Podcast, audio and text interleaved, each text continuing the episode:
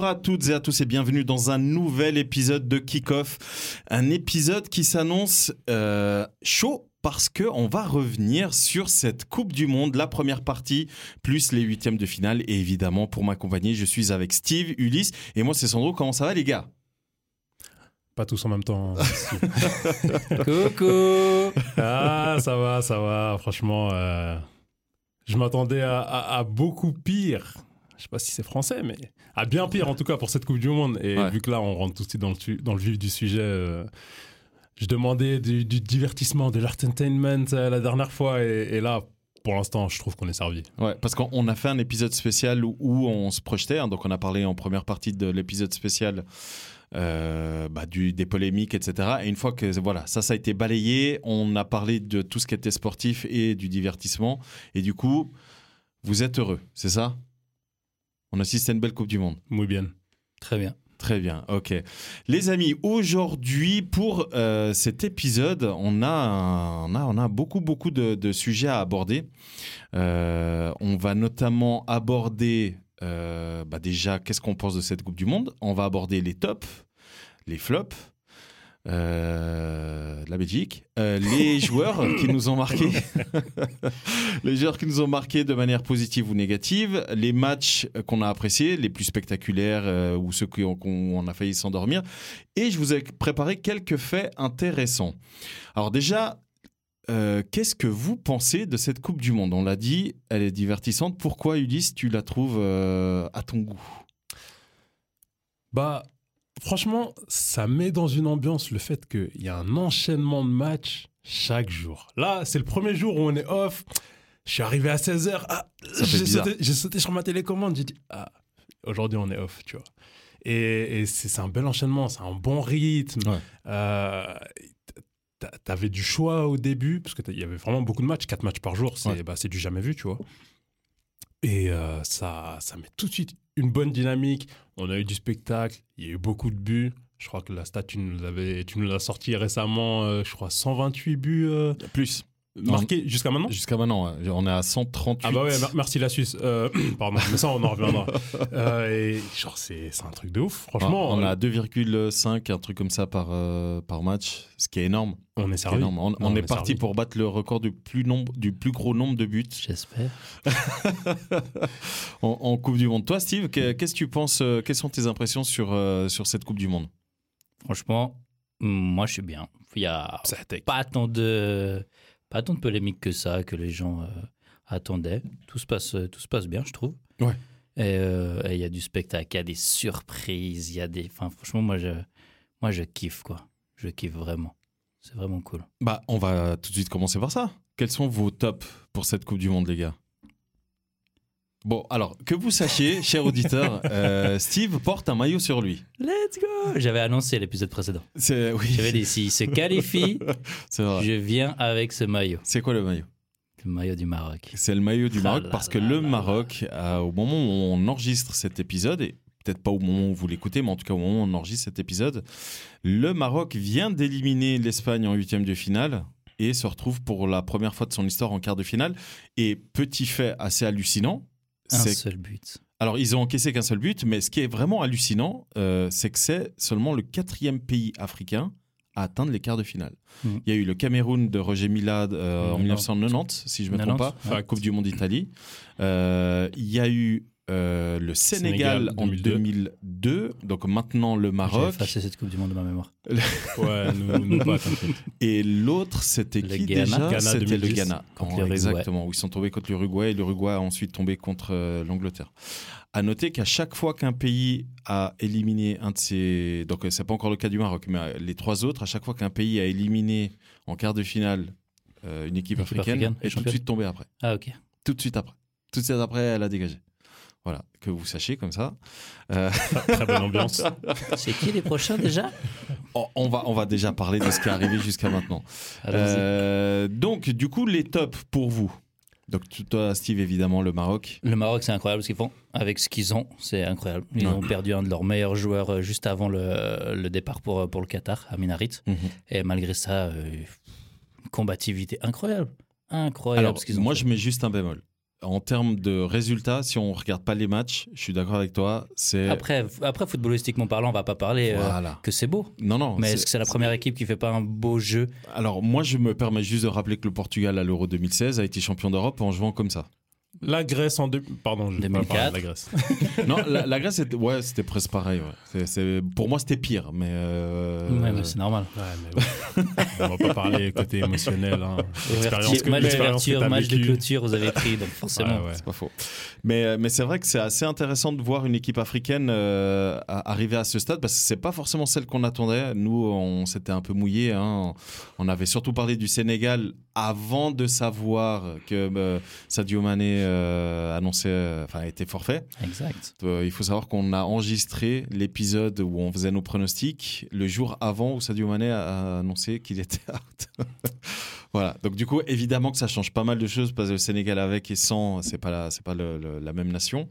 Toi, Ulysse, un de tes tops, c'est avec une petite musique. Je vais essayer de la chanter juste, mais ça fait Oh Maria, ayo, c'est la fameuse équipe que je disais que ouais, c'est ça, c'est un peu ça. Si on écoute les derniers épisodes, ouais, la défense, c'est pas tout. Non, alors, enfin, le reste de l'équipe, c'est pas bon. J'ai dit comme Mbappé. Tu parles triplé. Bon, alors je pour le Brésil, je fais mon mea culpa parce que j'ai vu tous les matchs. Ah putain, ça joue. Ah, c'est solide. Hein. C'est des colossaux. Alors solide, je trouve pas que c'est solide. C'est des colossaux. Alors je vais rebondir sur ce mot solide. C'est vraiment une équipe. Je la regarde et pour être honnête, j'ai regardé aussi des analyses tactiques de leur jeu, de leur dernier match. Et j'utilise le mot solide parce que ils sont souvent beaucoup derrière, même en phase de construction. On n'a plus un Brésil stéréotype qu'on a pu connaître avec les latéraux qui sont au niveau des ailiers à chaque fois, à chaque possession. On a vraiment même un Neymar, même quand il redescend pour chercher un ballon, il y a beaucoup d'espace en milieu où il n'y a que des adversaires parce que justement, en fait, les latéraux ne sont pas forcément montés. Danilo sur le côté droit, il reste derrière. Et tout ça, à chaque fois, pour empêcher les contre-attaques. Ouais. Et pour moi, ça, c'est solide. Tu regardes, comme je l'ai dit aussi au dernier épisode, c'est pas plus qu'un but encaissé par match. Mmh. Même si, OK, il y a le match contre le Cameroun, mais en même temps, ils pouvaient rien faire, c'était le Cameroun, tu vois.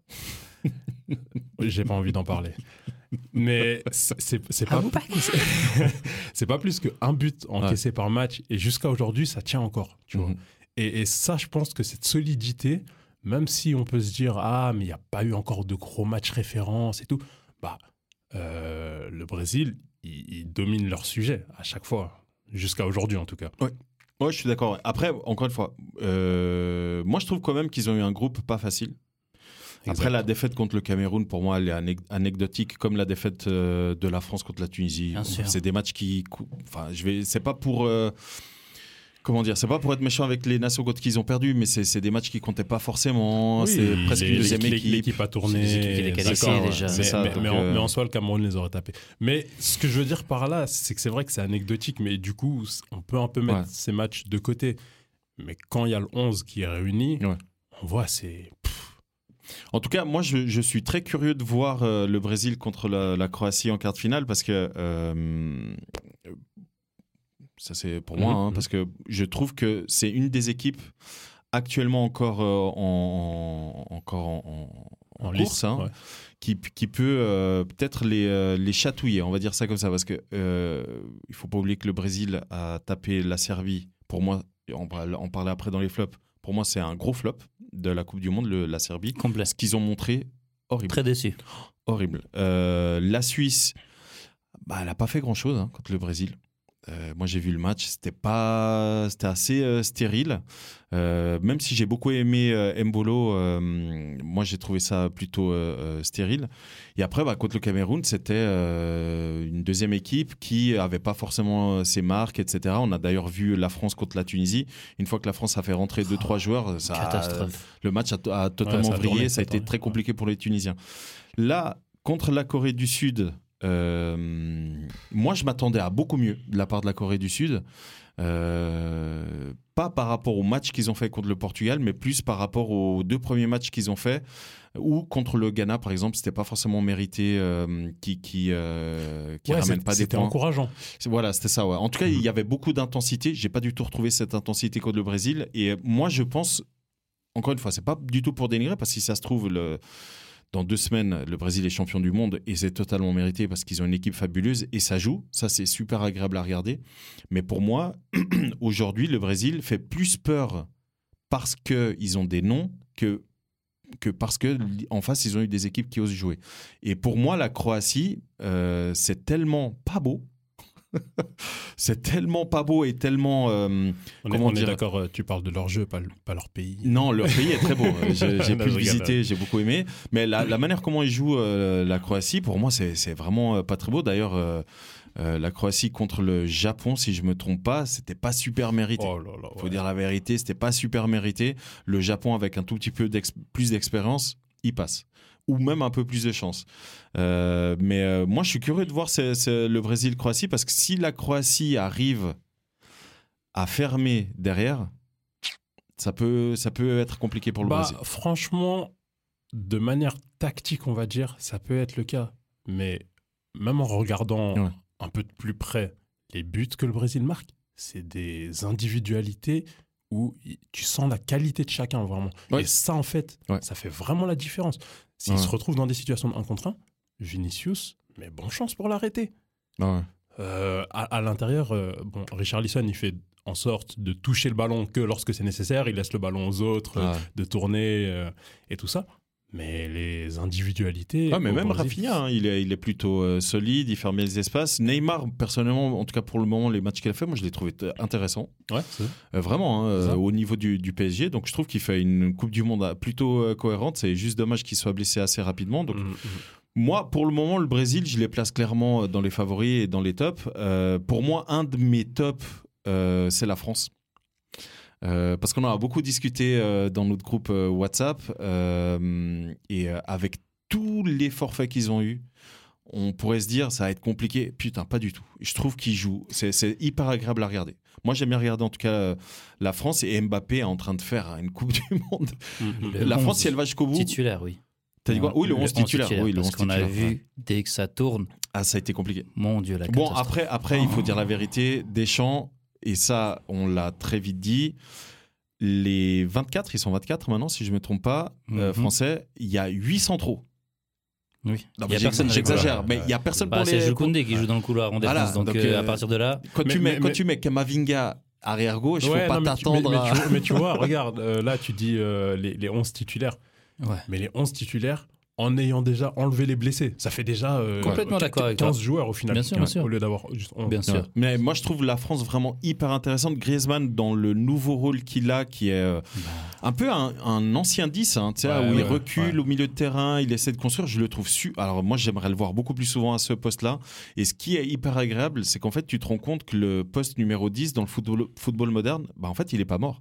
Parce que jusqu'à maintenant, enfin en tout cas de ces dernières années, on se disait les 10 à l'ancienne, ça n'existe plus. Bien 10 ans maintenant c'est ça. Et là, je trouve que Griezmann, c'est vraiment un 10 à l'ancienne. Tu vois, où il descend, il distribue le jeu et je le trouve super intéressant. Dembélé, je trouve que c'est une jolie... Je ne m'attendais pas à ce niveau, hein. Je vais être honnête, je ne m'attendais pas du tout à ce niveau. Oui, moi, pas. Alors, moi, c'était mon facteur X justement de l'équipe de France. Après, il épuise. Ouais. Il épuise beaucoup. Mais je trouve qu'il manque encore cette finalité. Ouais. Que ce soit la dernière passe ou que ce soit le but, il fatigue énormément. Mais ça, il n'y a pas à dire. Les défenses, je pense, rincées.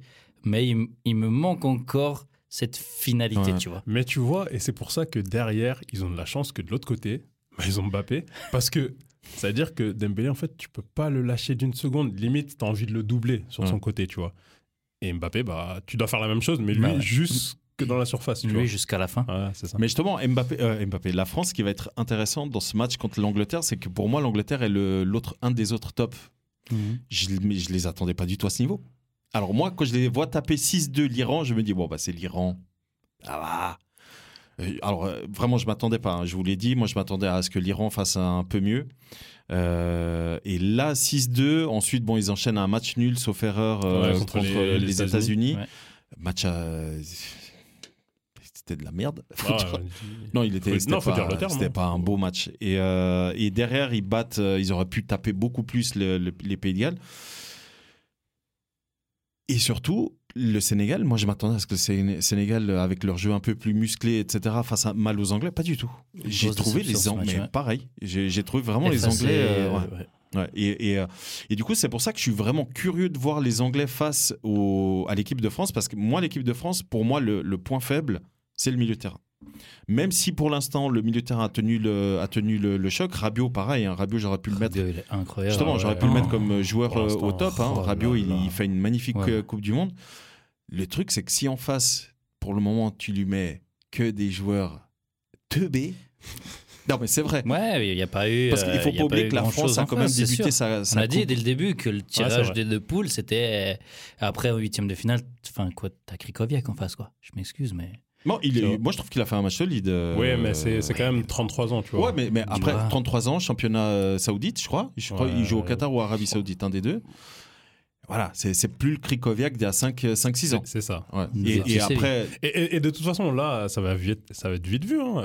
Il aura un Declan Rice qui va ratisser le terrain. Non, et puis il y aura Bellingham. Il devra défendre justement. Là, ça va être aider à défendre sur Bellingham. Là. Et moi, c'est ça qui m'intéresse. Moi, vraiment, le match Angleterre-France... Et c'est le dernier match des quarts, et c'est un samedi soir. Putain, les gars, autant vous dire que moi, voilà, moi je vais être devant la télé, ça c'est sûr. Moi, je suis vraiment curieux de voir cette opposition, parce que si tu mets l'opposition des Anglais, l'équipe type, face à l'opposition des Français, tu dis, putain, ça s'encastre super bien. En fait. C'est chaque poste, genre, premier match de la France, je crois que c'était Australie. Ouais, 4-1. Donc ça commence mal parce qu'ils encaissent un but. Derrière, ils prennent une grosse blessure surtout. Derrière, il y a le défenseur gauche qui se blesse. Qui a un mal pour un bien. En fait, c'est ça. C'est que son frère qui le remplace. Il est en train de faire une Coupe du Monde assez impressionnante. Et du coup, c'est qui du côté droit des Anglais ? Walker ? Non. Oui, si, maintenant c'est Walker qui va prendre là, Mbappé, mais c'est lui qui est juste devant. De l'autre côté de la Manche, il n'y a pas de bataille au milieu. Hein. C'est Walker-Mbappé. À croire que c'est un match de tennis en Angleterre. C'est ça. C'est que ça. C'est que ça. Ouais, Mbappé-Walker. Ouais, mais parce qu'ils n'ont pas envie de mettre Dembélé face à Luke Shaw, tu vois. Je te jure, moi je lis là tous les jours Rio Ferdinand et j'en passe des vertes et des pas mûres. C'est Walker, il va le manger. Pas du tout. Walker. Mais moi j'avais envie de vous dire, toi qui suis la première ligue de ouf, est-ce que défensivement, Walker, c'est autant un monstre que ça ? Moi, je l'adorais à Tottenham. Là, il est à City depuis les années. Mais défensivement, parce que oui, on sait qu'il a une pointe de vitesse extraordinaire. C'est justement à croire que samedi soir, c'est un 100 mètres entre deux mecs. Outre-Manche. Kyle Walker, c'est le joueur le plus rapide de la Première Ligue. Donc, c'est le joueur le plus rapide. Hein. C'est la pointe de vitesse, c'est le plus rapide. Okay, bon, il a été dépassé récemment par Darwin. Darwin Nunez l'a dépassé ? Il a mis un 37 ou 38 km/h. Putain, pas les poules quoi. Mbappé c'est pareil. Mbappé c'est du 37. Putain, c'est les mecs qui. La Coupe du Monde 35. Mais 35, c'est énorme. Mais sauf que Walker là, son 36 km/h, c'était il y a quelques années. Hein. Ah, c'était pas l'année passée ? Ah, j'ai cru que c'était l'année passée.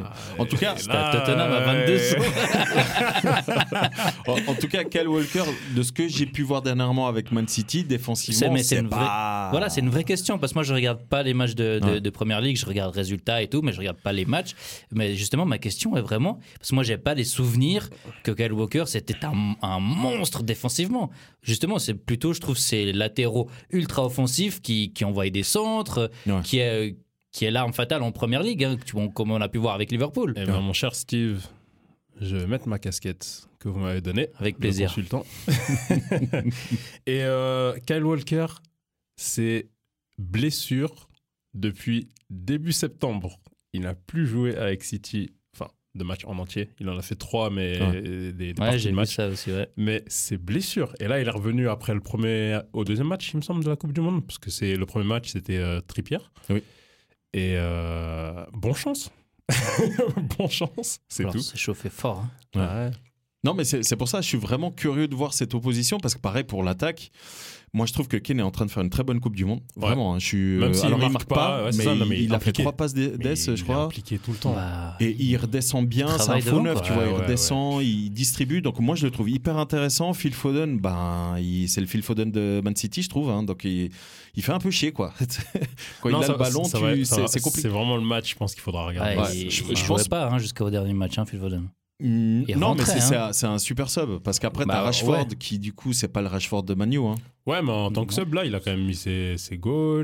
Ouais, c'est en fait, tout le monde est au diapason en mode. Est-ce que j'ai pas suivi, est-ce que Sterling revient ou pas du tout? Alors, pour le moment, il revient pas. Pour le moment. Il revient pas? Non, okay. Pour le moment. En tout cas, moi, ce que j'ai lu ce matin dans l'équipe, pour le moment, il revient pas. Moi, j'ai vu ce qui s'était passé, mais j'ai pas vu s'il revenait ou pas. Moi, alors, moi, j'ai lu sur l'équipe qu'il hésitait à revenir. Okay. Et pour le moment, il est toujours pas revenu. Donc, le match ayant lieu samedi. Il y a le temps encore, mais je n'ai pas vu d'infos là-dessus. Ok, donc moi je vous ai donné 2 tops, Angleterre, France. Vous, vos autres tops au niveau des pays... Portugal, mais en même temps... Les gars, moi dans le dernier épisode, je vous l'ai dit, hein, Portugal, c'est dans mon top 4. Et là, je ne peux pas dire, ils ont fait que de le prouver. Ouais. Le match juste hier face à la Suisse, tactiquement, ce qui met en place le coach portugais, c'est juste. Ouais. C'est vraiment, c'est juste. Et on va en parler, hein, je ne sais pas si c'est dans le programme qu'on en parle encore de ce match, parce que c'est vrai que ça... on va de toute façon passer en revue les matchs qui nous ont marqués. Et okay, ça, c'est évidemment, nous qui habitons en Suisse, c'est évidemment un match marquant. On reviendra dessus. Tennis, là ? Pardon. Mais non, au niveau des équipes, vraiment Portugal. Mais sinon... Il y a quand même des joueurs, en fait, que je trouve, pour moi, ça a été un peu des révélations. Et j'en ai noté quelques-uns. Bah, numéro 1, Bellingham. C'est une continuité, en fait, il prouve de sa saison dernière, de son début de saison. Ouais, là. Il ne reste pas à Dortmund. Non. Ils se battent déjà tous, mec. Non, là, le mec, il a quoi, 18, 19 ? Là, il a 19. Là, 19 ? Laisse tomber, il n'est plus là-bas l'année prochaine. Non, il montre vraiment qu'il est très, très à l'aise au milieu. Et intelligent. Il débloque des situations. Il est intelligent. Ouais. Avant qu'il reçoive le ballon, tu vois, il scanne le terrain. Enfin, il y a eu d'autres gars. On ne veut pas en parler parce qu'on a dit qu'on n'aimait pas les Pays-Bas au tout premier. Gakpo. Gakpo. Bien sûr. Putain, lui, pareil, il reste au PSV. Oh là là. Moi, je ne m'attendais pas. C'est vrai ? Alors, je te jure que non. Il fait une bonne saison, en fait. Je pensais, oui, alors j'ai vu, mais je pensais qu'il n'allait même pas être titulaire. Okay. Parce que moi, très honnêtement, pour moi, Pays-Bas, c'est un flop. Il y a la place ou quoi ? Non, parce qu'ils ne jouent pas forcément au même poste. Mais pour moi, les Pays-Bas, ils sont là parce qu'ils sont tombés dans un groupe ultra faible. Pour moi, le groupe A, et là, on va en parler dans les flops, pour moi, c'est un flop. Le groupe A, c'est un putain de flop. Il y a le Qatar dedans, je comprends pas. Qui est le plus gros flop. Souvenez-vous. Bah, moi, je m'attendais à beaucoup mieux, hein, mais c'est un flop. Vas-y, attends, avant qu'on parle des flops, je finis juste avec mes tops et mes révélations. Donc, il y a Gakpo, il y a ce gars du Ghana, Kudus. Incroyable. Oh là là. Pareil, il joue aussi aux Pays-Bas. Ajax. Exact. Et franchement, il a été vraiment intéressant. Ah ouais, de ouf. J'ai adoré. Trop isolé, très dangereux, mais isolé. Ouais. Mais dangereux, à chaque fois, il s'est montré. Je vais finir avec la meilleure note, mais avant ma meilleure note, je vais quand même mettre ce gars des États-Unis, Tyler Adams, en milieu défensif. Je vous avais dit, hein. Très intéressant. Vraiment, le capitaine. Et capitaine, en plus, il est jeune, il a 22 ans. Très intéressant. Entre guillemets, donner les clés, en ce sens que dès qu'il reçoit le ballon au milieu, on voit que sur les côtés, ça s'écarte et on lui fait confiance. Ouais. Ça, je l'ai trouvé, c'est vraiment bonne perf de cette Coupe du Monde. Et dernier, mais pas des moindres, João Félix. Oh là là là. Vas-y, on t'écoute, man. Moi, je suis pas d'accord. Tu peux pas dire, je suis pas d'accord. Non, alors, il fait une Coupe du Monde. Il a fait juste un match hier. Excuse-moi. Il est portugais, le gars. Je regarde. Enfin, je regardais l'Atlético et j'ai mal à chaque fois que je regarde Félix avec l'Atlético. Et là, je le regarde et je me dis. Mais Simonet, en fait, il a quoi dans les yeux ? Il voit pas qu'il faut le faire jouer au football offensif qui joue. Ou quoi ? Offensif. Ouais, c'est un mot, il faudra lui traduire en espagnol. Mais vraiment, Félix, pour moi, là. Alors, Félix, c'est surtout les. Alors, le premier match, pour moi, il s'est loupé. Ah, pour moi, Félix, il a fait un match horrible. Le premier match, il a mangé la feuille. En revanche, contre la Suisse, pour moi, ça a été un des meilleurs joueurs du match. Contre la Suisse, non, mais contre l'Uruguay aussi, les gars. Il fait un match vraiment intéressant. Il se montre très souvent en fait, dangereux. Ouais, en fait, contre l'Uruguay, c'était les prémices de ce qu'il a fait contre la Suisse. En fait, tactiquement, et c'est là où... mais on va en reparler de toute façon. Mais est-ce que Yakin a totalement foiré? Ou peut-être c'était prévu, mais les joueurs ont mal compris. Parce qu'il jouait quand même à 3 derrière. Mais Félix, en fait, il ne jouait pas en 9, en pointe, ni ailier, contrairement à ce que certains médias disent. Il jouait en flotteur, en sorte de relayeur. Quel match? Donc, contre la Suisse. Contre la Suisse, non, il était pas en 9. Non, ça c'est sûr. Il était pas en 9. Non, il était pas en 9. Non, mais il disait il est ailier gauche, mais pas du tout. Le Portugal joue pas. Le Portugal ne joue pas avec des ailiers. Je pense que ça a été très clair ces derniers matchs qu'ils ont pas d'ailiers, c'est les latéraux, les ailiers. Et en fait, ils jouent à l'intérieur. Et c'est ça qui est hyper intéressant, c'est que du coup, quand tu combines avec Fernandez et Silva. Ah ouais, ça change. Hein. Ah ouais. Ah putain, c'est autre chose. Et c'est là où hier, il était hyper intéressant parce que du coup, à partir du moment où ce n'est plus Ronaldo en pointe, mais c'est Gonçalo Ramos qui, lui, bouge. Comment dire? Il bouge et il te fait des passes que Ronaldo ne fait pas forcément parce que Ronaldo joue très simple. Hein. C'est devenu un joueur basique, en tout cas à ce niveau-là. Bah, évidemment que du coup, ça permet à Félix de se libérer, de faire d'autres choses. Donc, je suis totalement d'accord avec toi pour les deux derniers matchs. Pas pour l'entièreté de la coupe, mais pour les deux derniers matchs. 50% quand même. Ça va. Plus. Il y a pire. Ouais. Bah, il y a pire, plus. 66, il a pas joué contre la Corée du Sud. Non, c'est vrai, c'est vrai. Ah, c'est vrai. Toi, Steve? Moi quoi?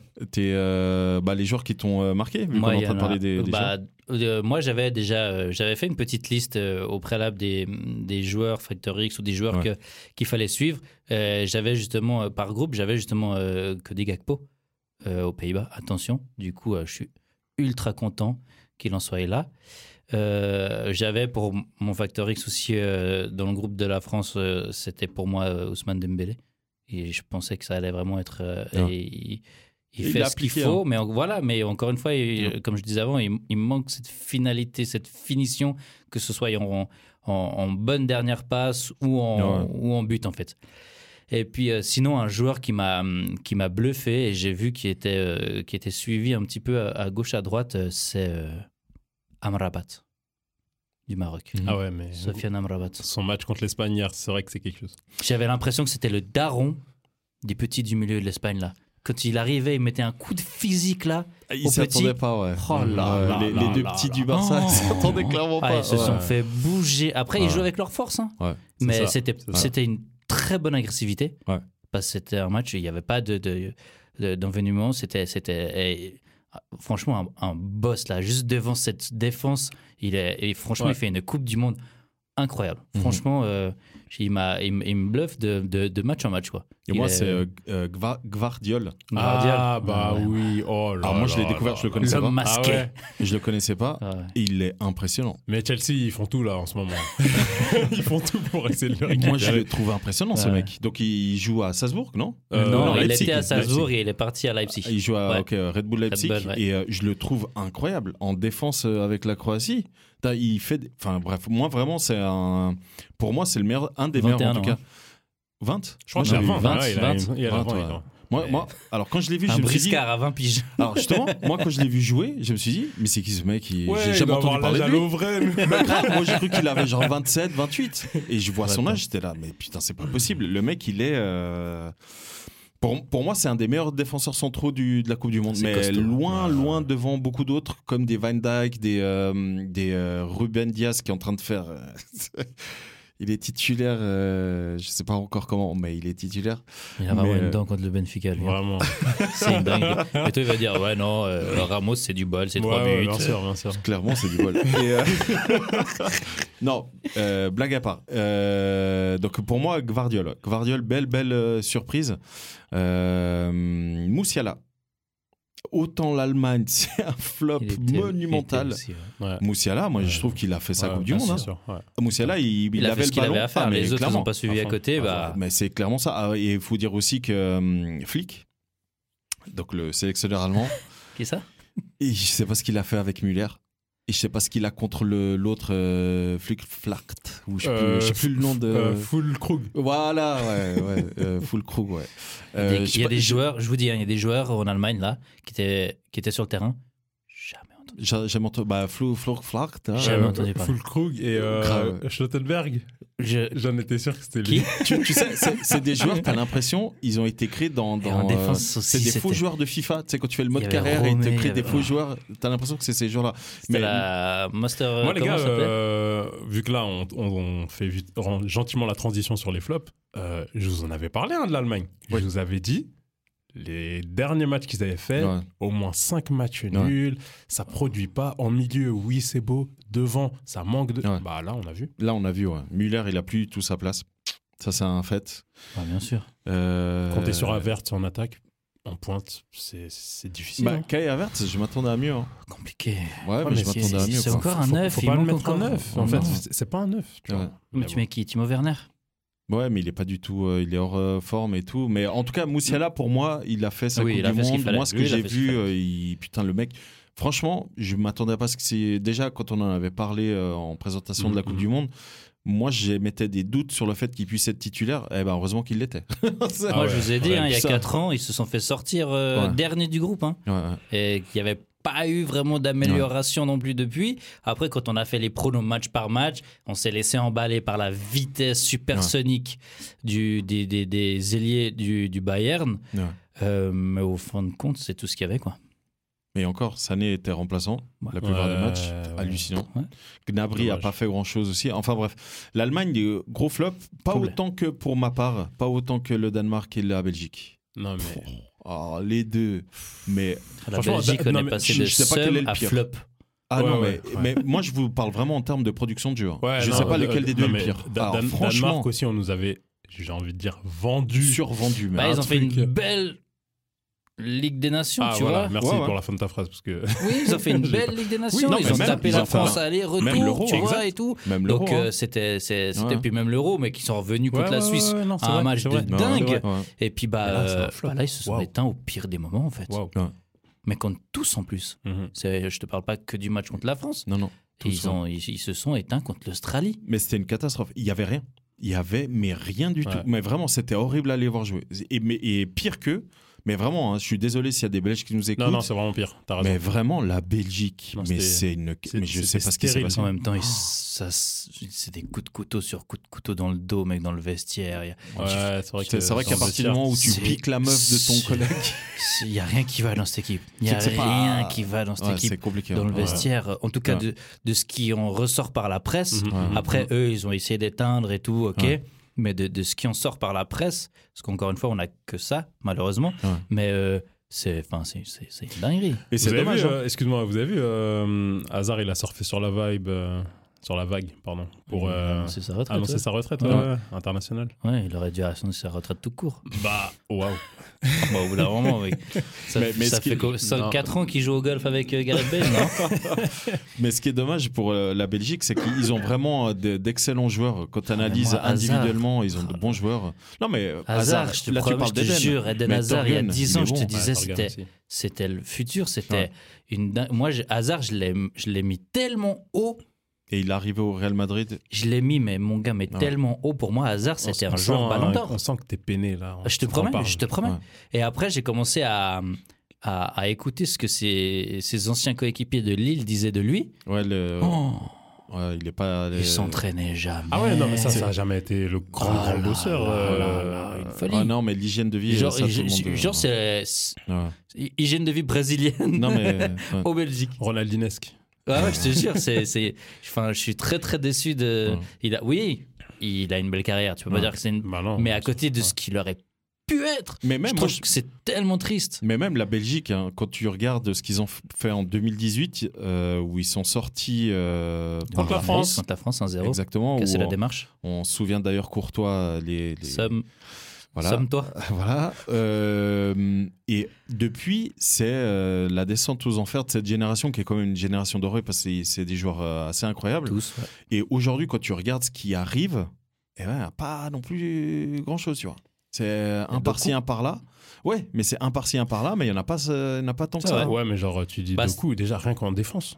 Mais ouais, mais c'était. Il y a qui pour remplacer les trois? Actuellement, il n'y a, a pas. Non, mais c'est vrai. C'était l'équipe la plus vieille. Il y a un jeune là, de Club Bruges, mais qui n'a pas joué, je crois, la Coupe du Monde.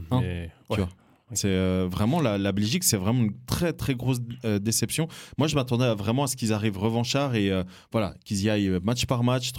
J'y croyais pas. Vraiment, franchement, on dit la Belgique et tout ça, d'accord, Hazard et tout. Les gars, il y a le meilleur milieu du monde actuellement là-bas et on l'a pas vu de la Coupe du Monde. Je sais pas de qui tu parles. Je parle pas de Lukaku. Et certes, d'accord, on peut mettre beaucoup de choses sur les épaules de Lukaku qui a raté beaucoup d'occasions, qui aurait fait qualifier. Le dernier match quand Belgique, ils sont sortis là, c'est incroyable. Les gars, la balle, il rebondit dessus. Ouais, non, il était en mode collabo, d'accord. Mais sur 3 matchs, De Bruyne en 2018, ce qui nous fait, et là aujourd'hui. Mais en tout cas, moi, par exemple, un match qui m'a marqué de la Belgique, de par sa solidité et où c'était un match vraiment fort en termes tactiques aussi, c'était Belgique-Portugal 2018 quand ils sortent le Portugal avant de ou 2020. Non, c'était 2020, bref. Je ne sais plus si c'est en 2018-2020 où ils sortent le Portugal, but de Thorgan Hazard, où je me dis, putain, ils sont super solides, ils vont aller jusqu'au bout et ils sont sortis par les Français. Donc du coup, ça doit être en 2018 en demi-finale. Ils sortent en tout cas en 2018. La France se fait sortir contre la Suisse direct à l'Euro 2020. Parce qu'en 2018, le Portugal se fait sortir par l'Uruguay. Bref, je sais plus quelle compétition c'est. C'est soit 2018, soit 2020 où je me dis ils vont aller au bout. Ils vont aller au bout parce que c'est hyper solide. En fait, pas du tout parce que le match d'après il s'écroule assez rapidement. Mais 18, le Portugal se fait sortir par l'Uruguay si je me trompe pas. Donc je crois pas que c'est. Alors en 2021, ils sortent pas par la France. La France se fait sortir par la Suisse. Non, justement. Bref, je sais plus par qui ils se font sortir la Belgique, mais je crois qu'ils mais c'est ça. Ils sortent le Portugal en 2021. C'est eux qui sortent le Portugal. En 8e ou en quart, je sais plus. Enfin bref, tout ça pour dire que c'est à l'Euro en 8e. Ouais, c'est à 1-0 la Belgique. Ouais. Ils sortent le Portugal et tout de suite après, derrière, ils se font sortir, non? C'est un truc comme ça où. De toute façon, ils la gagnent pas donc. Ça, c'est sûr. Voilà. Mais après, on parle des flops en termes de contenu de jeu. Moi, je vous ai dit, même si les Pays-Bas se retrouvent aujourd'hui en quart, pour moi, ça reste quand même en termes de jeu. Moi, quand je vois ce qu'ils ont produit contre le Sénégal, où c'est immérité, ils gagnent 2-0, ils savent même pas. Aujourd'hui, ils savent pas encore comment ils ont gagné. Ils font match nul contre l'Équateur, pareil. Ils savent pas d'où ils sortent ce point venu de nulle part. Qatar, on n'en parle même pas. Ensuite, t'as. Ouais, d'ailleurs, on en parlera dans les faits, le Qatar, dans les petits facts. Ensuite, t'as Pays-Bas, États-Unis en 8e. Pareil, les États-Unis tiennent tête et tout à coup, les Pays-Bas marquent but sur but et ça calme tout de suite. Et les États-Unis, voilà.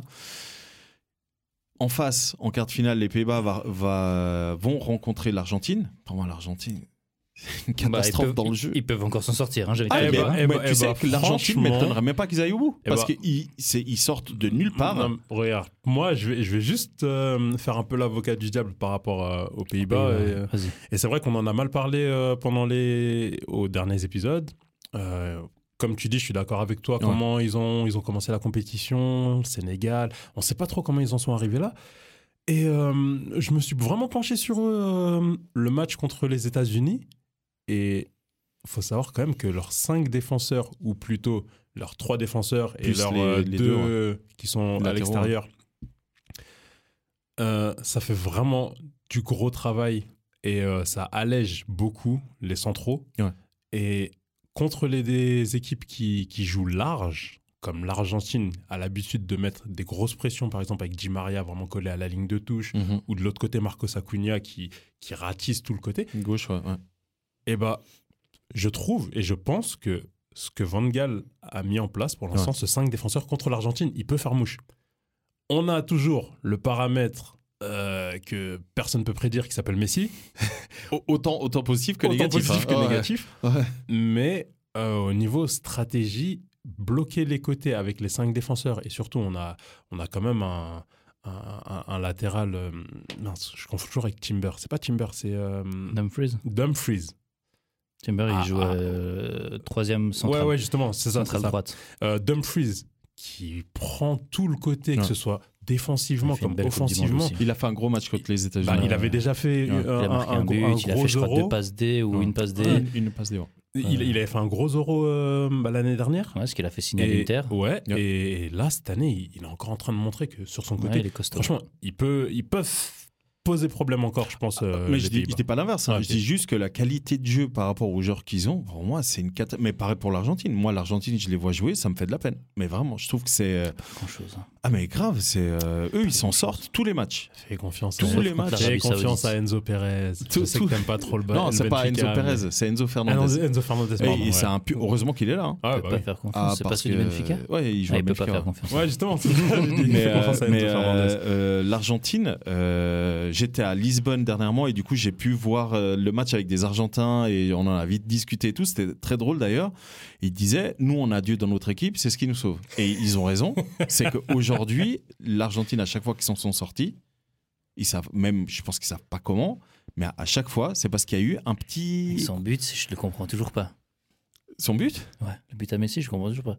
Contre qui ? Bah là, dernier match. Contre l'Australie ? Mais plat du pied... Contre la Pologne donc ? Attends, non, moi je suis encore en arrière, Australie. Non, c'est contre l'Australie, ouais. Il fait une Messi, mais j'arrive toujours pas à comprendre comment ça rentre, parce que c'est pas petit filet, c'est... Je pense que le gardien, il est masqué par tout ce qu'il y a devant, parce que... Bon, le gardien a été catastrophique. Mais tu l'as dit toi-même. Il fait une Messi. Mais c'est une dinguerie, parce que j'ai bien regardé son but, on replay plusieurs fois, et il fait... Et après, il y a plein de gens devant le gardien. Le gardien se couche tard, et justement, je pense que c'est ça, mais parce que sa balle, elle est légèrement sur la droite du gardien. Ouais. Elle est pas forte du tout. Ouais, mais ça Messi, il en a marqué des milliers. Mais justement, c'est pour ça que je dis fait une Messi. Des milliers, mais faut pas exagérer, mais des dizaines de buts comme ça. J'arrive toujours pas à comprendre comment ça rentre. Plat du pied, principe. Léger. Putain, même le commentateur, il a dit petit plat du pied en douceur, et ça traverse quand même une ligne de défense. Ah ouais. Le gardien, pourtant, ça va tout doucement. Il n'y a que lui qui peut faire ça. C'est inexplicable. Mais c'est fou. Cela dit, le niveau de Messi, il n'est pas incroyable. Je suis désolé, on dirait Messi je trouve même moins fort là qu'avec le Paris Saint-Germain. Ah, mais justement, on dirait le Messi de l'année passée où, franchement, moi, le match qui m'a choqué, et ensuite, je me suis dit, ok, je vais regarder un peu plus attentivement. Et justement, c'est un des matchs, moi, qui m'a le plus halluciné, c'est Arabie Saoudite-Argentine. L'Arabie Saoudite, pour moi, méritait largement d'être à la place de la Pologne, parce que la Pologne, pour moi, c'est un flop. Hein. C'est d'une pauvreté, mais... Oh, l'Arabie Saoudite, c'est dommage. J'ai tellement craché sur eux. Ouais, grave. Ah là là, mais coupe, on est d'accord, l'Arabie Saoudite... Vous avez été incroyable. Ils m'ont tiré les larmes, je te jure, ils m'ont tiré les larmes. Le numéro 10, là, qui a loupé le penalty, malheureusement, contre la Pologne... Ouais. Moi, je le trouve incroyable. Ce numéro 10, il mérite le capitaine. Il sort sur blessure, là. Oui, aussi. Ils ont fait, je ne sais pas si vous avez vu, ils ont fait un petit... ils ont fait, en fait, contre l'Argentine, un petit film. Court-métrage, là. Ouais, un petit court-métrage d'une dizaine de minutes contre l'Argentine, justement. Ils ont amené les caméras dans le vestiaire et tout. Bon, avec Hervé Renard. Bah, justement, tu n'as pas vu la vidéo Hervé Renard à la mi-temps ? Ouais, en fait, c'est tout un court-métrage d'une dizaine de minutes. Okay. La préparation, enfin, l'arrivée au stade, le discours de début, la sortie, justement, du capitaine, parce qu'il sort dans un état... grave mal le type et justement dans cette vidéo tu le vois avec le reste du staff qui regarde le match dans le vestiaire. Mec, franchement ça m'a tiré les larmes, une folie. D'ailleurs on peut en parler, c'est une petite parenthèse hein. T'imagines, t'es dans le vestiaire, tu te fais crier dessus, par le coach et par celui qui traduit. Et par la même intensité en plus. Parce que Renard, il était vénère en anglais et l'autre derrière en arabe. Ah, il envoyait la même. Ah ouais, moi, j'ai trouvé ça magique. Ouais. Moi, je trouve que l'Arabie, mais même en termes de production de jeu, l'Arabie Saoudite, moi, j'ai regardé tous les matchs. Vraiment, je vous dis, j'ai regardé tous les matchs jusqu'à maintenant. Et pour moi, l'Arabie Saoudite, c'est l'équipe qui n'est pas qualifiée, qui n'a pas été qualifiée en 8e, qui méritait le plus d'y être. Pour moi, c'est vraiment plus que tous les autres qui ont terminé 3e. Plus que la Pologne qui pour moi a rien montré. C'est vraiment vraiment le groupe de l'Argentine, c'est tous des bras cassés vraiment. On a quand même battu le Brésil hein, mais bon, ça c'est autre chose. Ah, du coup vous méritez plus l'Arabie Saoudite. On mérite, tu vois ce que je veux dire. Non, mais c'est vrai, non, Arabie Saoudite non, clairement parce que moi je trouve vraiment l'Arabie Saoudite c'est quand même dernier du groupe, l'Arabie Saoudite hein. Ouais, on l'a là à l'écran, il termine dernier, mais avec un point de différence entre le Mexique et la Pologne. Et puis une fois qu'il rate le penalty contre le Mexique, le capitaine, justement, le numéro 10, qui a remplacé le capitaine au 7, je suis désolé, je me souviens pas des noms. Lui, je l'ai trouvé hyper intéressant dans le jeu. On pardonnera. Je l'ai trouvé vraiment très très intéressant dans le jeu. Moi, j'espère qu'il y a un club européen qui le signe, lui et un autre, parce que c'est toujours compliqué... À cause des langues, donc quand ils sont deux, c'est peut-être mieux, mais moi, je les trouve vraiment super intéressants, ce gars, et malheureusement, il a loupé un penalty décisif et contre la Pologne et contre le Mexique. Et je pense que c'est ça qui fait que l'Arabie Saoudite ne rencontre pas la France. Elle aurait certainement fait meilleure figure que la Pologne. Quelle catastrophe, la Pologne contre la France. Non, mais c'est vrai. Ils ont joué 20 minutes, quoi. Bon, et encore. Première mi-temps, on va dire. Ouais. Mais bon. Mais bref, tout ça pour dire qu'en tout cas, au niveau des surprises et des matchs, moi, qui m'ont marqué, clairement... Arabie Saoudite, Argentine, mais même nous, hein, on s'est écrit dans le groupe qu'on a. C'était hallucinant, ce match. Ouais. C'est vraiment. Ouais, mais c'est pas le. Oui, parce que c'est incroyable, il est marquant. Bah oui, et c'est peut-être pas le plus spectaculaire. On a tous pronostiqué 4-0 pour l'Argentine. Bon, ça aurait pu l'être s'il n'y avait pas eu. Lautaro Tocar Martinez qui se fait prendre comme un bleu dans les hors-jeux. Enfin, il y en a un, il était limite, mais bref. Vous, est-ce qu'il y a des matchs qui vous ont particulièrement marqué, soit pas forcément spectaculaires, parce que par exemple, Angleterre-Iran 6-2, 8 buts, le match où il y a le plus de buts, alors, il est spectaculaire, mais c'est pas un match marquant. Je sais pas, vous, s'il y a des matchs qui vous ont vraiment marqué. Moi, je peux par exemple vous citer Suisse-Serbie. C'est ce que j'allais dire. Suisse-Serbie, à part. Suisse-Serbie, c'est vrai. L'intensité, surtout qu'en plus, c'était un match clutch. Ouais, c'était l'intensité incroyable. C'était vraiment. Mais tu vois. 3-2, Cameroun-Serbie, une dinguerie, mon gars. Pour moi, Cameroun-Serbie, pour moi. Ça, c'est le numéro 1. Ah ouais. Après, l'entrée de Vincent. Je suis subjectif. Et le but. Oh là là, et puis le suspense autour du but, mec. Papa Aboubacar, messieurs. Oh là là, Papa Aboubacar. Incroyable. Franchement, et j'en profite là, j'ouvre la bouche. Mais je fais quand même aussi mon mea culpa parce qu'avec des potes, je faisais que dire, mais non, Aboubacar. Surtout, il a fait une mauvaise entrée contre la Suisse, il mérite pas sa place et tout. Je me suis excusé. J'ai dit pardon. Mec. Le truc le plus hallucinant, c'est que si le Cameroun marquait un but de plus, soit contre la Serbie, soit contre le Brésil, le Cameroun passait. Ok. Grâce à la différence de but. C'est ça qui est vraiment dommage parce qu'ils ont eu les mêmes points que. Ah non, ils avaient 2 points. Non, c'est si la Suisse faisait match nul. Si la Suisse faisait match nul, le Cameroun passait. Voilà, c'est ça. C'est ça. C'est là où tu dis, c'est vraiment dommage, quoi. C'est vrai. Autre match, moi qui. Et ça, c'était vraiment très haut niveau. Espagne-Allemagne. Waouh! Ah ouais, t'as trouvé ? Au niveau du foot, tactiquement, des deux côtés, techniquement aussi, franchement, ils ont envoyé du lourd. Et là, l'Allemagne, justement, c'était le deuxième match. Ils venaient de perdre le premier contre le Japon. Donc, ils devaient tout donner. Ah ouais. Ils ont pris un premier but et ensuite, ils ont changé en deuxième mi-temps. Plus gros pressing. Sané, il a commencé à être plus impactant. Ouais. Et vraiment, des deux côtés, ça pouvait flancher. Ouais. En tout cas, moi j'ai toujours dit, je l'ai dit l'épisode d'avant et là, malheureusement pour eux, les résultats m'ont donné raison. Pour moi, l'Espagne, c'est une équipe qui il n'y a rien. Je suis désolé, il n'y a rien. Évidemment que j'exagère, mais qui peut faire beaucoup mieux. C'est vraiment au niveau du... L'Espagne est restée coincée dans son... Comment dire ? Dans son stéréotype de « on garde la balle ». C'est, si on ne peut pas jouer, les autres ne jouent pas non plus. Donc on garde la balle, on joue entre nous, et c'est tellement... Il manque un tueur devant, à mon avis. Un tueur devant, putain, moi j'ai l'impression, j'ai plus envie de te dire, il manque des joueurs. Dites la vérité, quand il y a eu 7-0 Espagne-Costa Rica, vous avez un peu... J'ai dit le Costa Rica de la merde. J'ai dit, ils n'ont rien à faire à cette Coupe du Monde. Okay. Moi j'ai dû calmer quand même des gens autour de moi. Ah ouais, Espagne, non, pas du tout. Regarde, moi j'ai dû calmer des gens, j'ai dit les gars, calmez-vous. Non, moi j'ai toujours dit la phase de groupe n'a rien à voir avec ce qui va arriver après. Ça peut te donner des indications évidemment, mais jamais dans l'histoire de la Coupe du Monde, un pays qui a survolé de manière très large son groupe a été champion du monde. Jamais. Pardon ? Non, jamais. 1998 ? Non, alors ils n'ont pas survolé. 4-0, 3-0, 2-0, tu veux quoi de plus ? Je veux les huitièmes de finale où ils ont failli. Ouais, mais c'est vrai, la phase de groupe. Je suis d'accord. On la ramène. Je suis d'accord. C'est vrai que la France en 98, c'était 4-0 Arabie Saoudite, 3-0 Afrique du Sud et 2-0 Danemark, je crois, non ? Je sais plus. Si, c'est Danemark. Je crois que c'est Danemark. 0 Danemark. Mm-hmm. Après, oui, huitième de finale. C'était compliqué. Très compliqué, Laurent Blanc. Paraguay. Mais sinon, 98, ils survolent.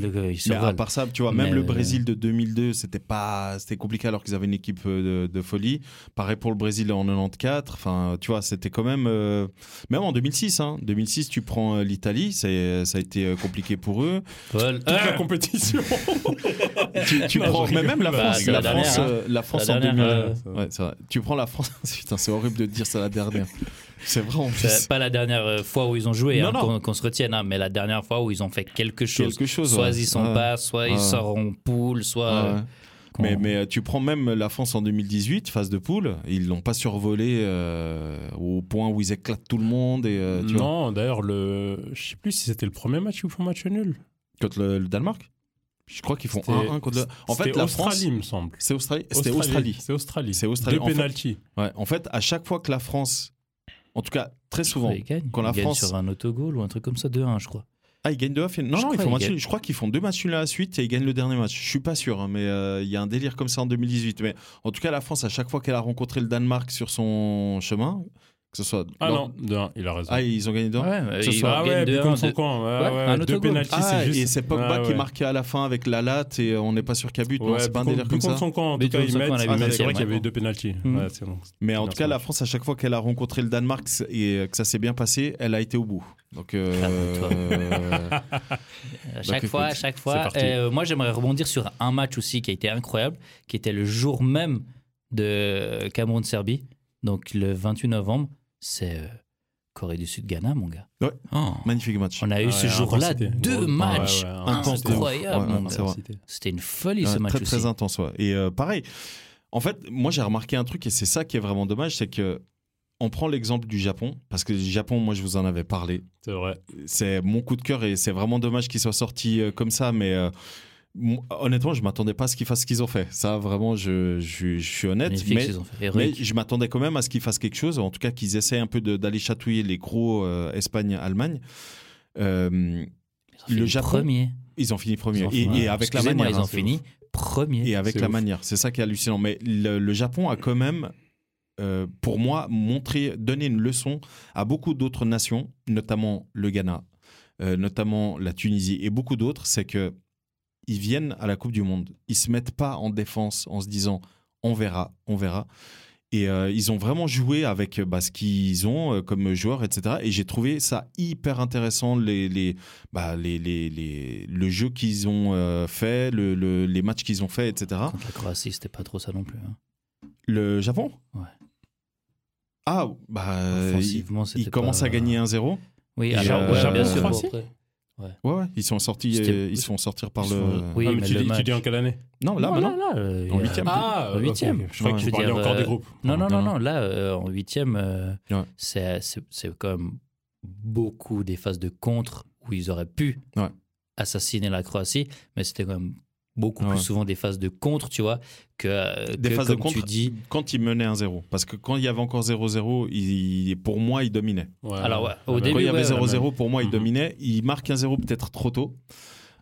Et là, par contre, ça devient après compliqué parce que du coup, tu as la Croatie qui se met... Même à 1-1, après la Croatie, ils se mettent en route, c'était compliqué. Dès que Perisic légalise... Perisic, il fait une belle Coupe du Monde, je te le dis. Je trouve que le Japon, c'était compliqué, c'est dommage. Mais parce qu'ils ont eu 2-3 contre où ils auraient pu donner le coup fatal. Mais voilà, malheureusement, c'est pas arrivé. J'aimerais adresser un sujet qui pique, mais qui est dans le thème. Puisqu'on parle de matchs spectaculaires Portugal-Suisse. Alors on va y venir. On va parler des huitièmes. Parler maintenant. On peut aborder les huitièmes de finale parce que là on a bien parlé des matchs, etc.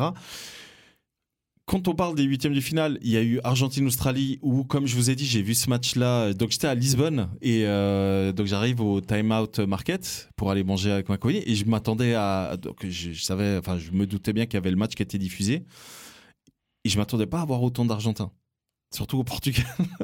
Et il y avait vraiment énormément d'Argentins. Et moi, je commence à voir le match, je vois 1-0, 2-0, je dis, bon, ça va. Je vois 2-1, et je dis, c'est quoi ce délire ? Et l'Argentine, pour moi, n'a rien produit. Une fois qu'il y avait 2-1, ils n'ont plus rien produit. C'est, ils avaient vraiment... 2-0 plutôt. Parce que non, 2-0 et après, il y a 2-1. Ouais, mais dans le sens, c'est après 2-0 qu'ils n'ont plus rien produit. Et même l'Australie, à la fin, avec son petit jeune de 18 ans qui part à Newcastle, il aurait pu égaliser. Hein. Ouais, c'est vrai. Mais tout ça, ça aurait pu être évité si Lautaro Martinez. Toccar. Non, je ne vais pas dire son nom. Tocaro Martinez. Non, c'est trop grave, lui aussi, ce qu'il fait. Il nous fait une Coupe du Monde à la Lukaku, là aussi. Incroyable. Mais ça aurait pu être évité, ouais. Ensuite, on a Pays-Bas, États-Unis, on en a déjà parlé. Voilà. Angleterre, Sénégal, on en a aussi parlé. France, Pologne, où la France, quand elle accélère, putain, ça pique. Ouais. Ah, mais à Walker, c'est bon. Japon, Croatie, on vient d'en parler. Brésil, Corée du Sud, on peut rapidement en parler. 40 minutes, 4-0, à partir de là, c'était fini. Voilà. Personne n'a joué au foot, à part peut-être un Coréen qui allait mettre un but. Mais c'est ça. C'est exactement ça. Maroc. Quand même, si je peux me permettre. Ouais. Comment ça se prononce ? Tite. Non, mais pas du tout. Les gens, je pose la question. C'est Tite. Tite, voilà, merci. Les Français qui disent Titié, non mais même le commentateur suisse, hein, il a dit communément appelé Titi aussi. Ah mon Dieu. C'était David Lemos. Je suis désolé si RT Sport vous nous écoutez. Qui en huitième de finale se permet quand même le luxe de faire rentrer son troisième gardien. Énorme. Comme ça, ils ont tous joué, ils sont tous champions. C'est quand même incroyable. C'est quand même incroyable. Ils sont tous champions s'ils vont au bout, évidemment. Incroyable. Et le Portugal, vous auriez dû faire la même chose. Oh, on a le temps encore. Maroc, Espagne. Je m'attendais pas. Je suis totalement honnête. Je m'attendais vraiment que l'Espagne, avec sa merde, je déteste comme ils jouent. Je vais être honnête. J'aime pas comme l'Espagne joue, mais je m'attendais quand même à ce qu'ils fassent quelque chose. Tu vois, pas du tout en fait. Ils auraient même sur la fin. Puis il y en a, je sais plus le nom du Marocain qui a loupé un truc assez hallucinant là, mais l'Espagne aurait pu sortir bien avant. Et ce qui est drôle, et Steve, je pense que tu voulais en parler au tout début, le Maroc est l'équipe qui a encaissé le moins de buts. Ouais. Un seul but. C'est un contre son camp.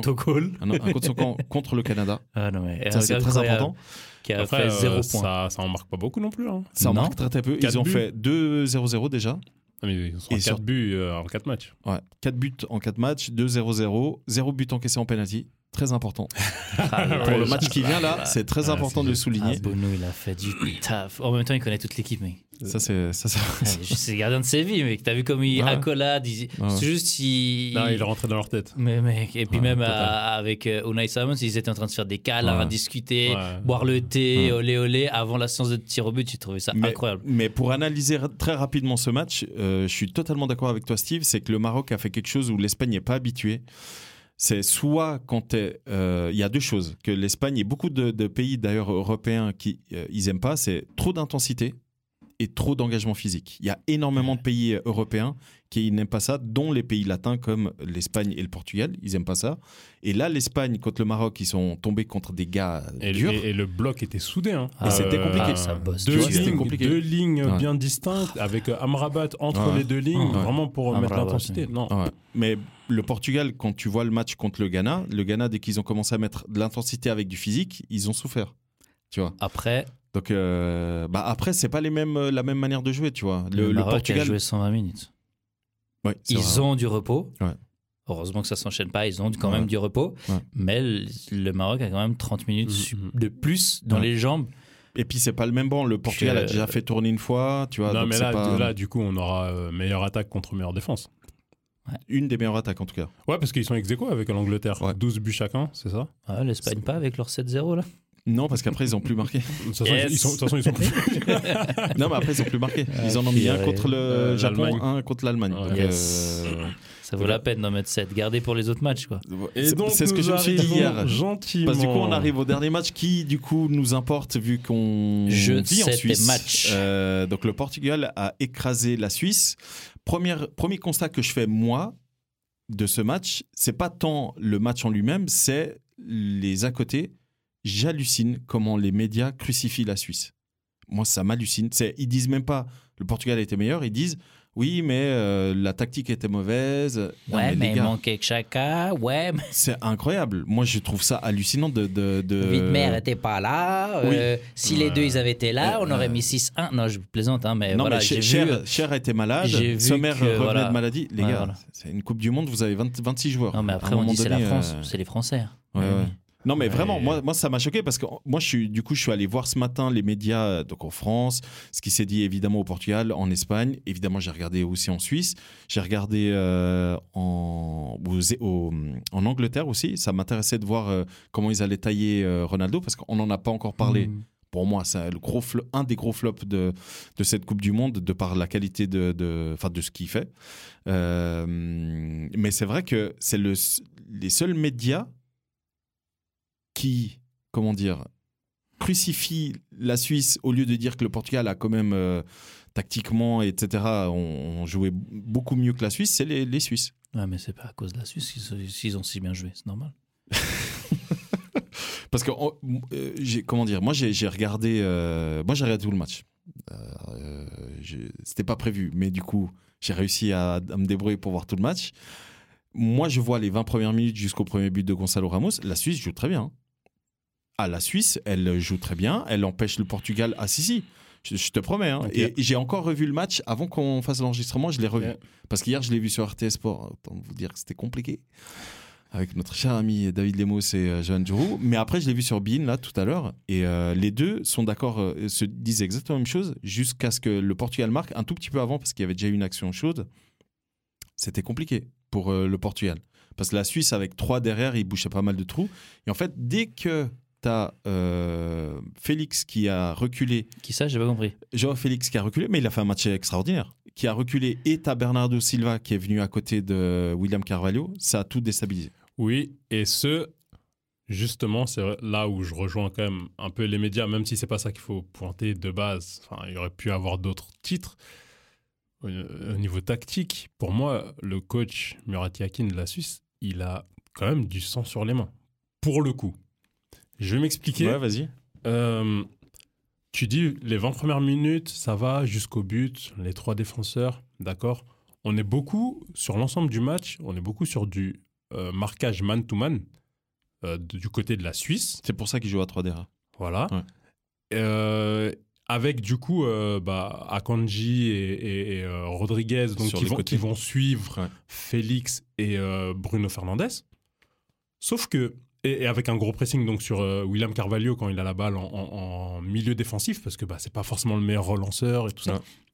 Sauf qu'à partir du moment où Félix dézone, recule, Bruno des zones recule et que les latéraux commencent à jouer beaucoup plus agressifs, comme Dalot et Guerrero l'ont fait. Qui ont fait un excellent match. Exactement. Ouais. Qu'est-ce que tu fais ? Soit tu laisses Félix avoir de l'espace en milieu et tu laisses Akanji derrière, qu'il arrête de lui mettre le pressing, ou soit tu fais comme ça s'est passé hier, et Akanji va faire le pressing sur Félix, par exemple, et en fait, ça crée des espaces. Et là... Ça veut dire qu'il faut vraiment avoir un effectif où tu es sûr que personne va vraiment mettre les autres à mal en foirant son marquage individuel à chaque fois. Et je ne dis pas que la Suisse n'en est pas capable, mais en tout cas, elle n'en a pas été capable. Ouais. Et on a des joueurs en face, donc, dans l'équipe du Portugal, qui sont techniquement... Individuellement, techniquement. D'une qualité supérieure. Tu vois. Mais en fait, c'est ça que moi je trouve hallucinant que les médias relèvent pas, parce que tous les autres médias l'ont relevé. C'est que en termes individuels, tactico-techniques, le Portugal a surclassé la Suisse. Mais vraiment, là tu l'as très bien dit. Chaka. T'as dit quoi ? Il n'y avait pas Granit. Si, il était là en plus. C'est ça le pire. Il était là, mais il n'était pas vraiment...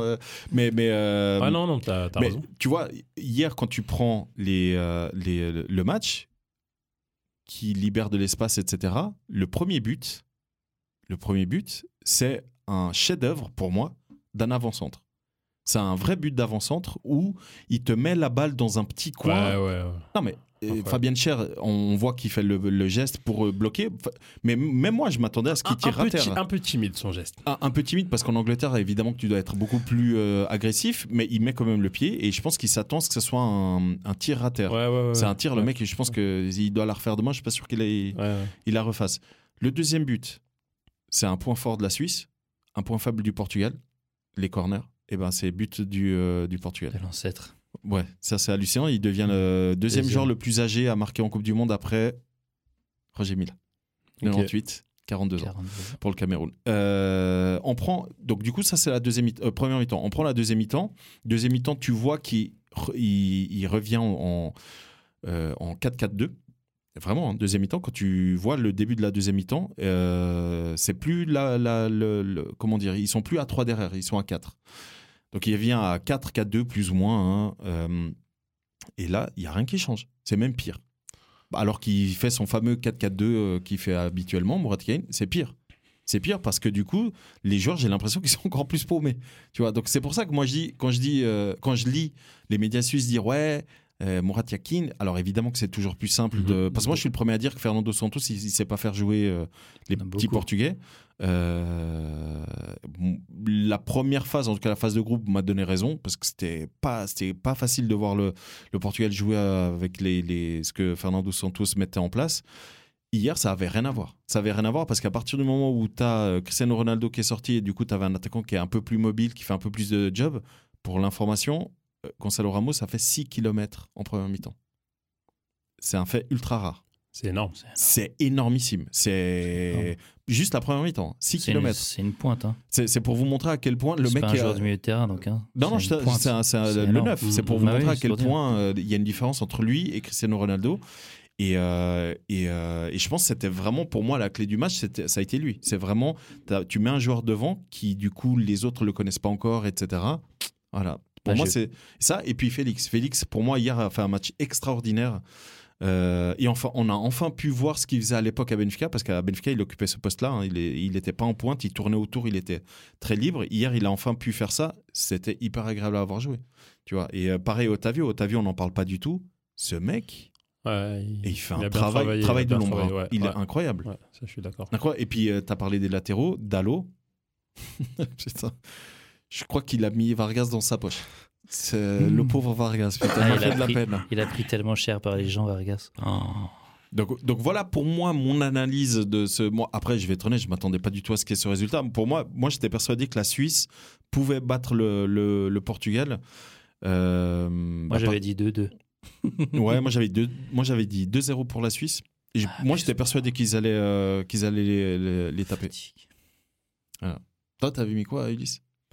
2-1 Portugal. Par contre, j'avais mis 2-1 pour le Maroc. Ok. Moi, j'avais mis que le Maroc passait au penalty. Moi, j'avais mis Espagne au penalty. Mais j'avais mis quand même que l'Espagne marquait des buts. Bon, du coup, qu'est-ce que ça nous donne pour les quarts de finale? Et c'est là maintenant où ça va devenir hyper intéressant. On a un Pays-Bas Argentine, Croatie-Brésil, Maroc-Portugal, Angleterre-France. Mes chers amis, qu'est-ce que vous voyez pour la fin de cette Coupe du Monde? À noter qu'on a déjà beaucoup de buts, vraiment, hein, on a énormément de buts. Encore. On a, il faut le dire, hein, c'est une grosse surprise, le Maroc. Le Maroc qui est en quart de finale de manière très méritée parce qu'ils ont quand même terminé premier de leur groupe. Ça, c'est hyper important de le souligner. Et en fait, on a une chose qui est arrivée très, très rarement en Coupe du Monde.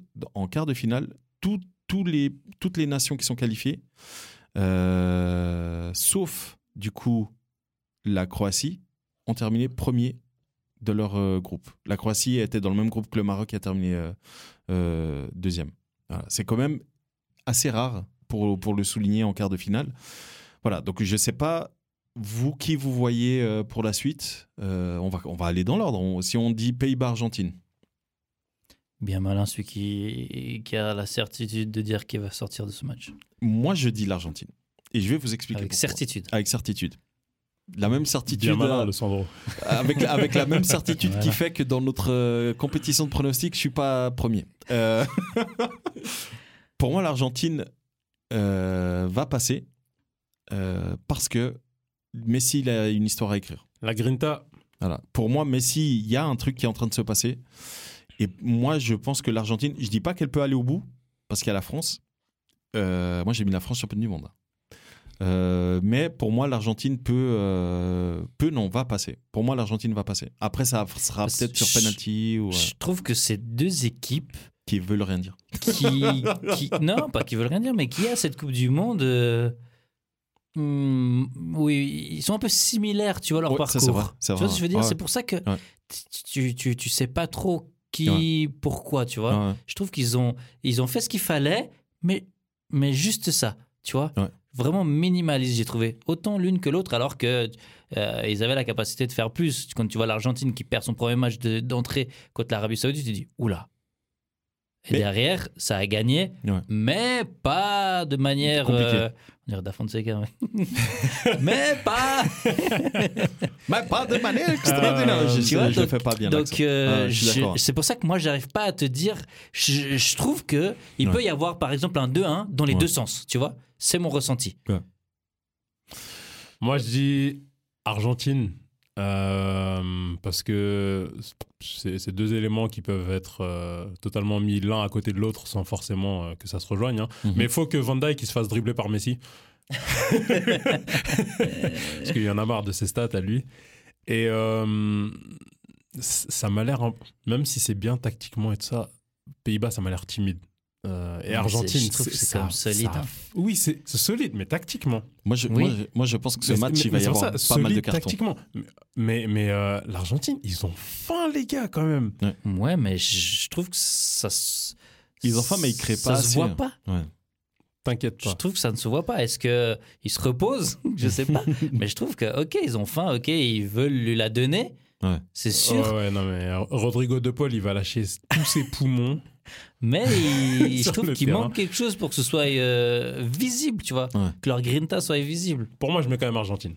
Moi, je mets Argentine aussi, parce que pour moi, Messi, là, il y a quelque chose qui est en train de se passer avec lui. Bon. Et puis, De Ligt, il est remplaçant. Oui, ça, c'est assez hallucinant. C'est incroyable. C'est fou, mais parce que apparemment, Timber, ça va vraiment mieux que lui. Ça a l'air, en tout cas. Bon, après, c'est pas du tout le même profil. Bah aussi, on est sur une défense à 3. Ouais, là Timber, normalement, il est pas latéral. Non, Timber, il est latéral droit, normalement. Ouais, et je pense qu'il joue... Voilà, je pense qu'il joue, c'est pour, à un moment donné, que ça puisse coulisser en 4, parce qu'il y a Daleblin de l'autre côté qui, en réalité, est plus bas que Dumfries. Donc, du coup, ça permet de coulisser. Timber, il va à droite, ils sont à 4 derrière. Dumfries, il est... on est lié, il est au poteau de corner. Tu vois, tactiquement. Non, mais Van Gaal, c'est un mètre. Justement, bah oui. Bien sûr. Bah, cette dernière, hein, je crois que c'est son dernier mandat. 71 ans, je crois. Il est malade. Hein. Il est malade. Ouais. Il lutte contre un cancer. Donc, je crois que c'est sa last des last. C'est la troisième fois qu'il prend les Pays-Bas, quand même. Hein. Oui, c'est vrai. C'est vrai. Mais après, encore une fois, Van Gaal, moi, il ne faut pas oublier qu'il a amené une petite touche hollandaise à Barcelone, à l'époque. Il connaît un peu Messi, et du coup je suis très très curieux de voir tactiquement ce qu'il va mettre en place pour museler Messi, parce que Messi c'est plus le joueur de l'époque. Par contre, dès qu'il a de la place, il continue à avoir son pied, hein. Donc Messi, dès que tu lui laisses un peu de place, il fait ce qu'il faut, hein. Ok, on passe. Ouais, bonne chance, parce que je crois que j'ai jamais vu une tactique anti Messi marcher. Si. Non mais genre marcher en mode théoriquement et ensuite à 100%. Ah oui, ça c'est vrai. On refait le scénario 100 fois et ça marche. Non, ça je suis d'accord. Ensuite, on a un. Moi, je pense que ça peut être un beau match. Quand même, le 9 décembre, c'est une belle date, hein. Parce que Brésil, Croatie, Argentine, Pays-Bas, putain, c'est beau. Allez, Brésil. Toi, Brésil, ouais, moi, Brésil. Je vois pas si facilement que ça. Si, moi, je pense que si la Croatie arrive les premières minutes à... Ils n'ont même pas réussi à aller marquer un but avant. Oui. Ils ne vont pas aller mettre un but au Brésil. Oui. Désolé, la Croatie. Allez, je vous suis, Brésil. Je dis ça parce que j'ai envie de voir Brésil-Argentine en demi. Ils n'ont pas réussi à les concrétiser. Oui, les 1 but de Perisic contre le Japon, mais ils n'ont pas mis plus qu'un but. Modric, il a fait 120 minutes, non ? Non, mais bonne chance. Récupérer. Il est sorti parce qu'il a pas fait. À la 114e 118. Ok, d'accord. Il est sorti. Excusez-moi. C'est déjà. Je peux pas dire le papy parce que j'aime beaucoup Modric, mais il a 37 ans là. On va forcer sur lui. Mais il joue bien. Hein. Et il joue très bien. Il tient bien le milieu. Hein. Il joue très très bien. Hallucinant. Mieux que Kroos. Mais on lui a tapé un prolongation au deuxième tour là déjà. Bah ouais. Donc, juste avant le Brésil. Franchement, je vois pas la Croatie. J'ai regardé les attaquants de la Croatie contre le Japon. Franchement, ça m'a énervé. Hein. Boudimir, on en parle. Un bûcheron, d'accord, on veut mettre un grand de 2 mètres. C'est tout ce qu'il sait faire. Il sert à rien. Non, mais c'est vrai, il sert à rien. Je crois qu'il est pivot au Zagreb, au basket. Non, mais je suis désolé. Je suis d'accord. Donc ça, c'est le 9 décembre. Du coup, toi, tu crois que la Croatie... Non, je ne dis pas que la Croatie va... Pour moi, le Brésil... Ils vont les embêter, c'est ça. Moi, je pense que le Brésil, s'il tombe contre une équipe... Bah, la France. Pour moi, la France, c'est l'antidote du Brésil. Bah oui. Il me fatigue avec la France. Non, mais c'est vrai. Bah, c'est vrai. Moi, je suis d'accord. Et je pense même que l'Espagne aurait pu les embêter avec leur manière de merde de jouer. Embêter, oui. Je dis pas qu'ils auraient pu les taper, mais en tout cas, embêter. Donc ça, c'est le 9 décembre et ça peut nous annoncer quand même Brésil, Argentine, putain, deux belles nations du football. Le 10 décembre, donc le lendemain, samedi, Maroc, Portugal, Angleterre, France. Ça peut être un jour historique pour Steve, qui supporte le Maroc et la France. Ça peut être incroyable. Imagine les deux, ils passent. Non. Je m'en remettrai jamais. Alors, on commence par Maroc-Portugal. Moi, je pense que c'est un match qui peut potentiellement aller au penalty à nouveau. Victoire du Portugal. Moi, c'est ce que j'ai prédit. Toi ? Moi, j'ai prédit victoire du Maroc au tir au but. Victoire du Portugal dans le temps réglementaire. Carrément dans le temps réglementaire. Écoute, moi... j'allais dire nous, parce que j'avais mis dans les favoris. Vous leur donnez 90 minutes plus 10. Oui, parce que c'est un peu... c'est vrai qu'on n'en a pas du tout parlé, mais ça, c'est agréable, tu vois. Ça, plus 10, fou, hein. Et pour moi, c'est réglé. Mais ça ne veut pas dire qu'il ne faut pas faire attention au Maroc. Hein. Ils sont pas pour rien. Moi, voilà. C'est ce que j'allais dire. Moi, je pense qu'avec... Il y a une chose qu'il ne faut pas oublier. Le Maroc, en 2018, a perdu de manière imméritée contre le Portugal, en phase de groupe. À l'époque, le Maroc était avec le Portugal, l'Espagne et l'Iran. C'était un groupe plutôt compliqué. Ils ont fait match nul 2-2 contre l'Espagne, perdu 1-0 contre l'Iran, perdu 1-0 contre le Portugal. Et contre le Portugal, c'était vraiment pas du tout mérité. Le Portugal marquait assez rapidement, si je ne me trompe pas, Ronaldo, je crois. Il était jeune à cette époque.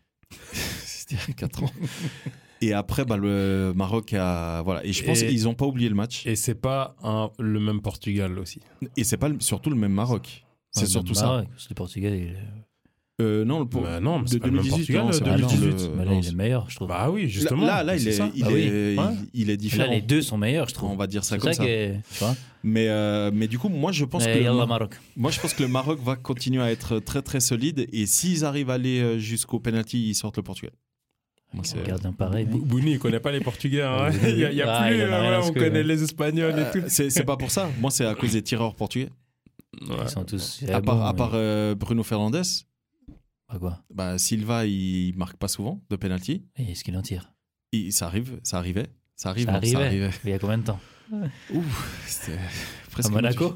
Oui. Merci. Ok, ensuite on termine avec le dernier match qui pour moi va être un festival. C'est revanche. Hein. Angleterre-France. Jeanne d'Arc. Tout. Revanche. Mark my words. Vous allez voir un moment. Un gros plan sur Kyle Walker, il sera tout rouge et il sera les deux mains sur les genoux en train de cracher ses poumons. Non. En Angleterre, ils ont dit non. Et là, on sera que à la 60e minute. Non, victoire de la France. Ouais. Moi, je pense. Toi, tu dis quoi ? Que Dieu vous écoute. Victoire de la France. Toi, tu dis quoi, toi ? Moi, je veux qu'ils gagnent. Parce que moi, vraiment, je trouve que la France et l'Angleterre, il y a tellement de similarités. Pour moi, l'attaque un peu feu follet des deux, pour moi, elle est pareille. Giroud meilleur que Harry Kane. Pardon. T'as dit quoi ? Giroud meilleur que Harry Kane. Ouais, c'est pas pareil. Un est pivot. Bref. 3 buts. L'autre, rappelez-moi combien ? 3 passes d'ess. Merci. Voilà. Combien de buts a marqué l'Angleterre et la France ? Non, mais si tu veux commencer à faire ça...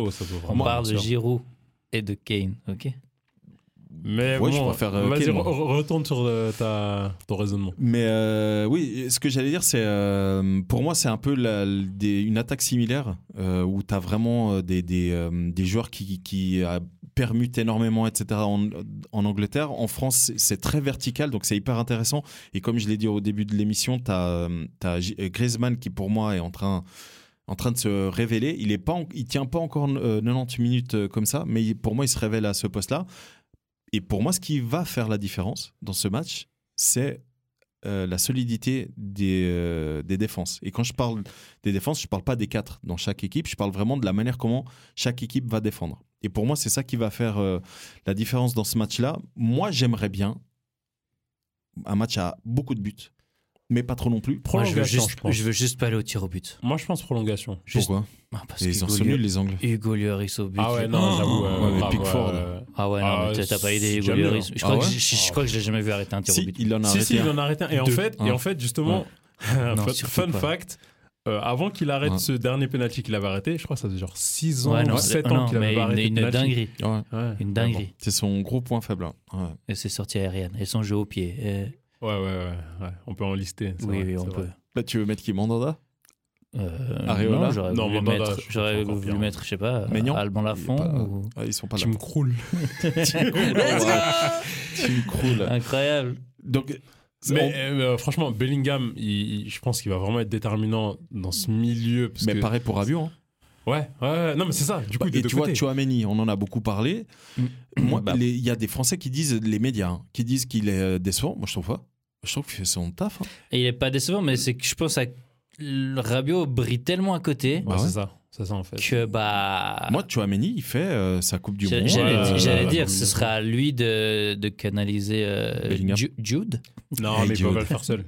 Parce que non, mais je veux dire, ce sera une grosse partie de son taf quand même, je pense, tu vois.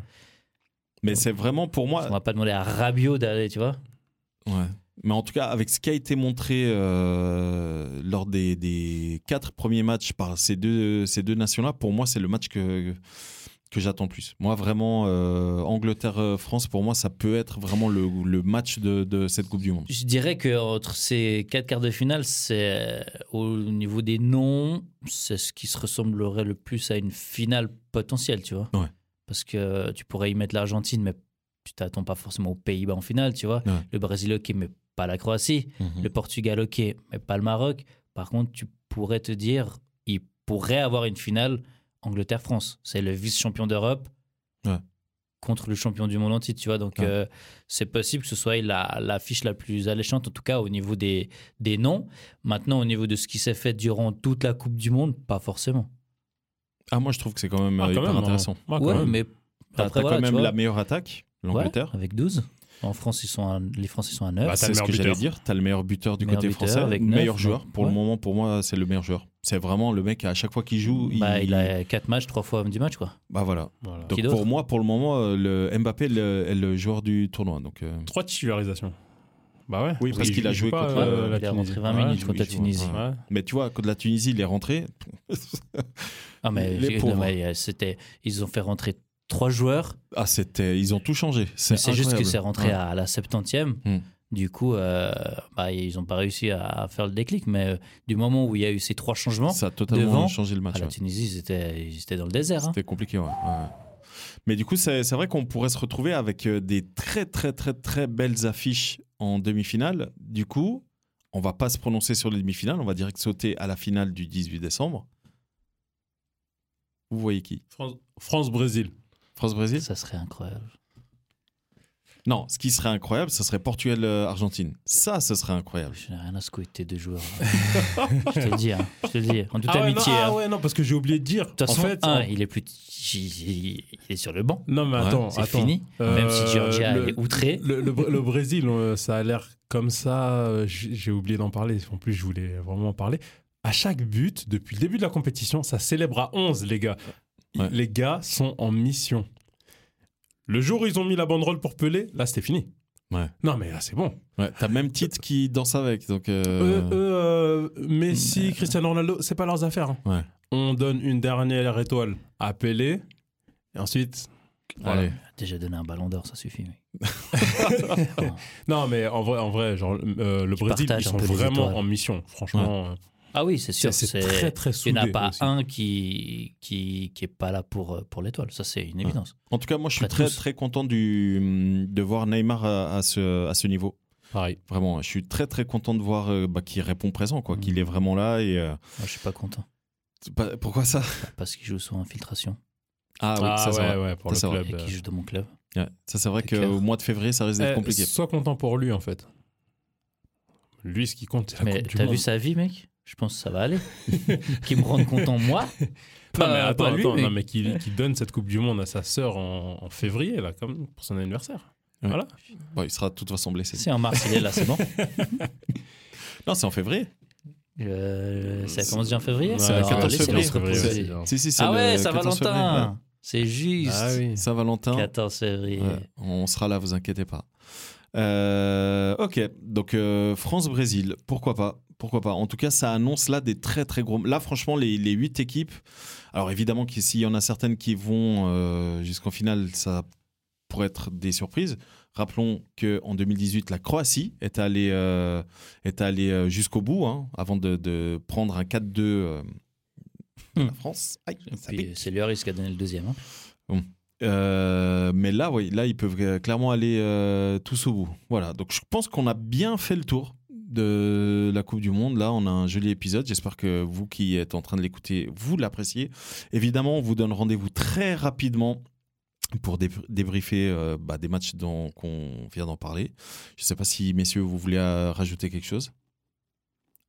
Vivement que ça reprenne, hein, parce que 2 jours, c'est long. Putain, grave, ça fait bizarre. J'avoue, là, ce soir, 18 jours de match. En position fœtus.